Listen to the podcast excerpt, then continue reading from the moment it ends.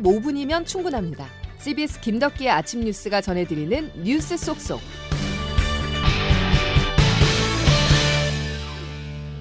여러분 안녕하십니까? 3월 30일의 김덕기 아침 뉴스입니다. 일본이 연일 청구서를 날려보내고 있습니다. 일본 언론은 한일 정상회담 이후 독도와 일본군 위안부 합의에 더해 후쿠시마 수산물까지 양국이 제대로 협의하지 않은 사안을 보도하고 있는데요. 대통령실은 사실 무근이라고 부인했지만 진실 공방은 벌써 2주째 반복되고 있습니다. 민주당은 굴욕 외교의 진실을 밝히겠다면서 공세 수위를 높였습니다. 첫 소식 김태현 기자입니다. 윤석열 대통령이 지난 17일 스가 전 총리와 접견했을 당시 시간이 걸리더라도 한국 국민의 이해를 구해 나가겠다고 말했다고 교도통신이 보도했습니다. 대통령실은 하루 만에 사실이 전혀 아니라고 반박했습니다. 당시 회담에 배석한 국민의힘 정진석 의원도 힘을 보탰습니다. 제가 뭐 버릇처럼 기록을 해놨죠. 대통령의 워딩을 기록을 해놨는데 그런 내용이 전혀 없었습니다. 논란이 커지자 대통령실은 후쿠시마 수산물에 대해서도 국내로 들어올 일은 결코 없을 것이라고 강조했습니다. 기시다 후미오 총리가 지난 20일 정상회담에서 윤 대통령에게 후쿠시마산 수산물의 수입 제한 철폐를 요구했다는 상케이 신문 보도에 선을 그은 겁니다. 하지만 일본은 수산물 수출 재개를 계속 추진하겠다는 입장입니다. 민주당은 대통령실에 보도 내용을 부인하지만 말고 두 정상의 대화 내용을 낱낱이 공개하라며 공세 수위를 높였습니다. 이재명 대표는 일본산 멍게는 사줘도 대한민국 농민이 생산한 쌀은 사줄 수 없다는 것이냐며 양국 관리법 개정안에 대한 대통령의 거부권 행사 가능성을 비판했고 당 해양수산특위 위원장인 윤재갑 의원은 항의하며 삭발까지 단행했습니다. CBS 뉴스 김태환입니다. 일본산 멍게는 사줄 수 있어도 대한민국 농민이 생산한 쌀은 사줄 수 없다는 것입니까, 여러분? 수입 불가를 온 세계에 확실하게 천명하십시오. 독도 문제나 무슨 위안부 문제 정상회담에서 논의된 적 없습니다. 일본 말을 믿으십니까? 한국 정부 말을 믿으십니까? 한일 정상회담의 후폭풍 조템 기자와 조금 더 이어가 보겠습니다. 조 기자. 네, 안녕하세요. 자, 일본 언론과 대통령실의 진실 공방이 계속되면서 조금은 혼란스럽습니다. 네, 정상회담이라는 것이 정상 간 긴밀한 내용을 의논하고 또 이 내용이 다 공개되지 않기 때문에 어느 쪽 말이 맞는지 사실 알기는 어렵습니다. 교도통신은 윤 대통령이 국민을 설득하고 이해를 구했다겠, 구하겠다고 했다는 건데 대통령실 설명은 윤 대통령은 객관적이고 그리고 과학적인 입증이 필요하다. 또 당시 배석했던 국민의힘 정진석 의원도 객관적인 검증이 꼭 필요하다고 말했다고 이제 반박을 한 건데요. 예. 국민 설득을 해야 한다는 것과 과학적 입증이 필요하다는 건 좀 다른 내용이기 때문에 이 대통령실의 해명으로 명쾌히 설명되진 않습니다. 이렇게 한일 정상회담 이후 오염수 문제뿐 아니라 뭐 독도 문제를 비롯해 한일 간 민감한 문제들에 대해서 계속 일본 언론에서 사실과 다른 내용이 흘러나오고 예. 우리 정부가 반박하는 일이 되풀이되고 있습니다. 그렇다 보니 민주당은 당장 보도 내용을 부인하지만 말고 대화 내용을 공개하다 이렇게 반박하고 있거든요. 예. 대통령실 내부에서도 한일 정상회담 직후 이렇게 확인되지 않은 일부 언론 보도가 쏟아지고 야당이 공세 수위를 높이면서 이 여론이 악화하는 상황에 대해서 크게 우려하고 있고요. 또 우리 외교 당국이 제대로 대응하지 못하는 상황도 좀 심각하게 받아들이고 있는 분위기입니다. 예. 아무래도 이게 먹을거리에 연관돼 있다 보니 과거 광우병 사태가 떠올라요. 네, 대통령실은 어제 후쿠시마산 수산물이 국내로 들어올 일은 결코 없을 것이다. 국민 건강과 안전이 최우선이라는 정부 입장에 변함이 없다. 강하게 밝혔습니다. 예. 그러니까 일본산 수산물이 수입될 경우 우리 수산물까지 잘 안 먹게 될 거예요. 그렇게 되면 우리 수산업계도 타격을 입을 수밖에 없습니다. 국민적 반발을 크게 일 수 있는 문제이기 때문에 국민의힘에서는 제2의 광우병 사태, 뭐 국민 공포 조장이라며 민주당의 비판을 가하고 있는데요. 이명박 정부 당시 미국산 쇠고기에 대한 불안감이 컸지만 지금은 이제 미국산 쇠고기가 보편화되고 잘 먹고 있잖아요. 예. 이 점을 부각해 민주당이 괜한 공포를 유발하고 있다고 지적을 한 겁니다. 근데 또 반대로 생각해 보면 먹거리와 관련된 문제는 그만큼 정권에 부담이 될 수 있다고 볼 수 있습니다. 예. 어쨌든 이게 대통령 지지율에도 분명 악재잖아요. 네. 어제 발표된 여론조사에 의하면 윤석열 대통령의 지지율이 4주 연속 하락해 33%를 기록했습니다. 예. 엠브레인 퍼블릭을 비롯한 4개 여론조사 단체가 지난 27일부터 29일까지 사흘간 전국 성인 1,001명을 대상으로 진행한 전국 지표조사에서 윤 대통령 직무 수행에 대한 긍정평가는 33%로 직전 조사인 3월 3주차보다 2%포인트 내렸고 부정평가는 3%포인트 올랐습니다. 예. 3월 첫 주 조사와 비교하면 한 달 새 긍정평가는 4%포인트 하락했고요. 부정평가는 51%에서 60%로 9%포인트 올랐습니다. 예. 그렇다 보니 정권 차원에서는 부담이 될 수밖에 없는 상황이기도 합니다. 예, 알겠습니다. 여기까지 정리하죠. 조태인 기자였습니다. 자, 앞서 소개한 여론조사의 자세한 내용은 중앙 여론조사심의위원회 홈페이지를 참조하시면 되겠습니다. 미국 국빈 방문을 앞두고 외교 안보 사령탑이 교체되면서 우려가 커지고 있습니다. 특히 삼성전자 등 한국 반도체 기업의 영업 기밀까지 요구하는 미국의 반도체 보조금 규제 문제를 풀어내야 하는데요. 우리 기업들은 미국이냐 중국이냐 이 둘 중에 하나를 택해야 하는 갈림길에 서 있습니다. 김중호 기자의 보도입니다. 어제 용산 대통령실에 첫 출근한 조태용 신임 국가안보실장이 풀어야 할 숙제들은 하나같이 만만치 않습니다. 조 실장은 북한 핵 위협에 대응한 확장 억제 강화 방안과 미국의 반도체 보조금 규제 등 한미 정상회담 현안 조율 작업에 착수했습니다.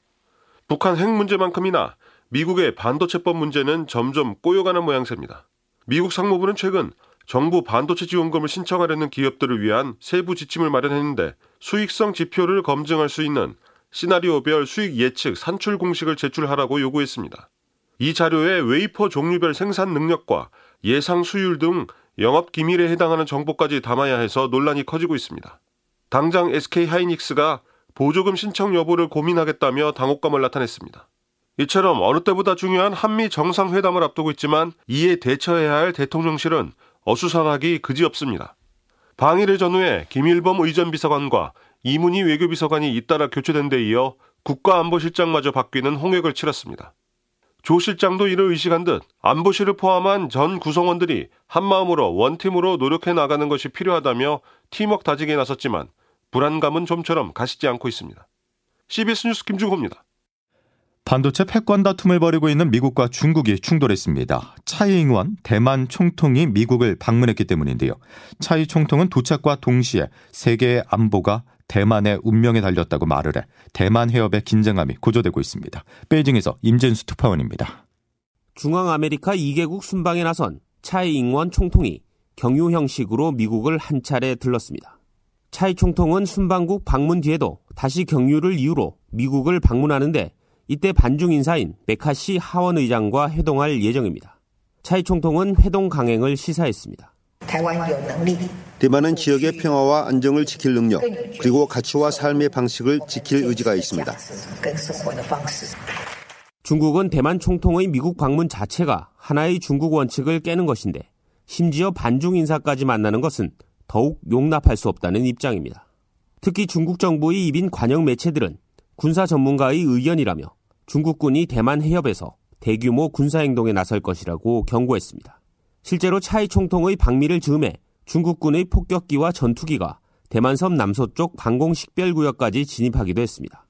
한편 중국 정부는 중국을 방문한 친중 성향의 마잉쭈 전 대만 총통을 극진히 대접하며 대만 민심에 호소하는 투트랙 전략을 펴고 있습니다.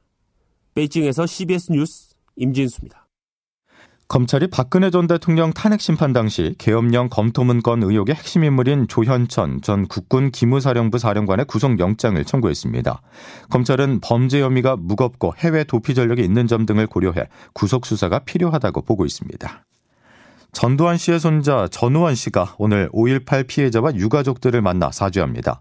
전두환 씨 일가가 광주를 찾아서 사죄하기는 이번이 처음이라 시민들이 어떤 반응을 보일지 관심이 모아집니다. CBS 광주방송 박효진 기자가 보도합니다. 고 전두환 씨 손자 전우환 씨가 미국에서 귀국한 것은 지난 28일. 하지만 마약 투약 혐의로 경찰에 체포됐고 경찰 조사를 받고 풀려나 어제 새벽 광주에 도착했습니다. 전 씨 도착 소식을 들은 오월 단체들은 어제 대책회의를 열고 전 씨의 광주 일정에 대해 논의했습니다. 이후 오월 단체들은 논의 결과를 전 씨에게 알렸고 전 씨의 의견을 반영해 오늘 오전 10시 간담회를 통해 서로 대화의 시간을 갖기로 했습니다. 오늘 간담회에는 5.18 유족과 피해자 등이 참석할 예정으로 전 씨는 이들에게 사과할 것으로 보입니다. 제가 여기에 온 것 자체가 어떻게 보면은 굉장히 신뢰되는 행동일 수도 있는데 오히려 많은 분들께서 따뜻한 마음으로 저 받아주시고 전 씨는 1시간 정도 간담회에 참석한 뒤5.18 대표들과 함께 국립 5.18 민주묘지로 이동해 5.18 희생자들에게 참배합니다. 5.18 기념재단 이기봉 사무처장입니다. 묘지에서 방명록, 그다음 환화 이런 과정을 좀 거칠 거고요. 여전히 해결되지 않고 행불자 그 묘역을 찾는 이런 순으로 좀 진행할 겁니다. 5.18 민자운동 43주년을 앞두고 전두환 씨 일가 중 최초 사과가 오늘 이뤄지는 가운데 5.18 진상규명의 계기가 될지 관심이 모아집니다. CBS 뉴스 박유진입니다.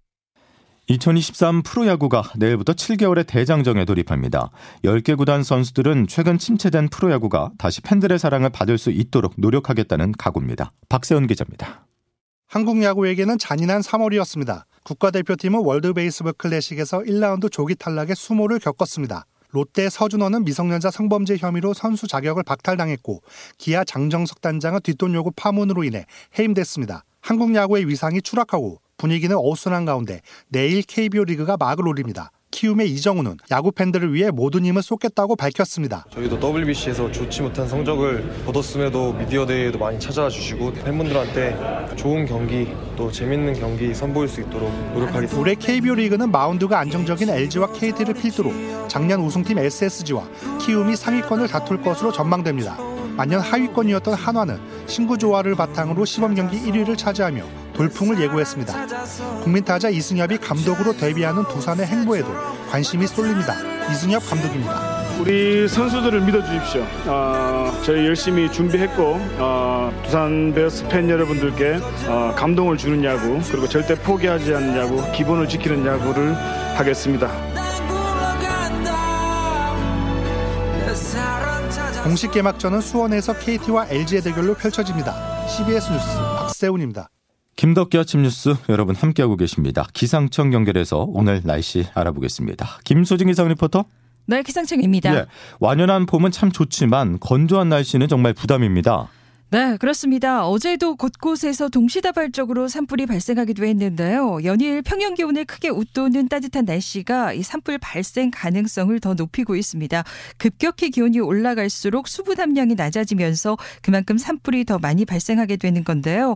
이번 달 평균 기온이 작년보다 2, 3도가량 더 높은 상태여서 예년 같은 기간 평균, 평균보다도 1.5배가량 산불이 더 많이 발생하고 있습니다. 오늘도 5월 중하순에 해당하는 무척 따뜻한 날씨 날씨가 이어지면서 대기는 더욱더 건조할 것으로 보이기 때문에 산불 등 각종 화재 예방에 유의하셔야겠습니다. 전국이 대체로 맑은 가운데 광주의 한낮 기온 27도, 춘천, 대전, 대구 25도, 서울 23도의 분포로 어제보다 더 따뜻하게 했고요. 아, 오늘도 수도권과 경남 일부권을 중심으로 공기질이 좋지 않아서 이 점도 유의하셔야겠습니다. 날씨였습니다.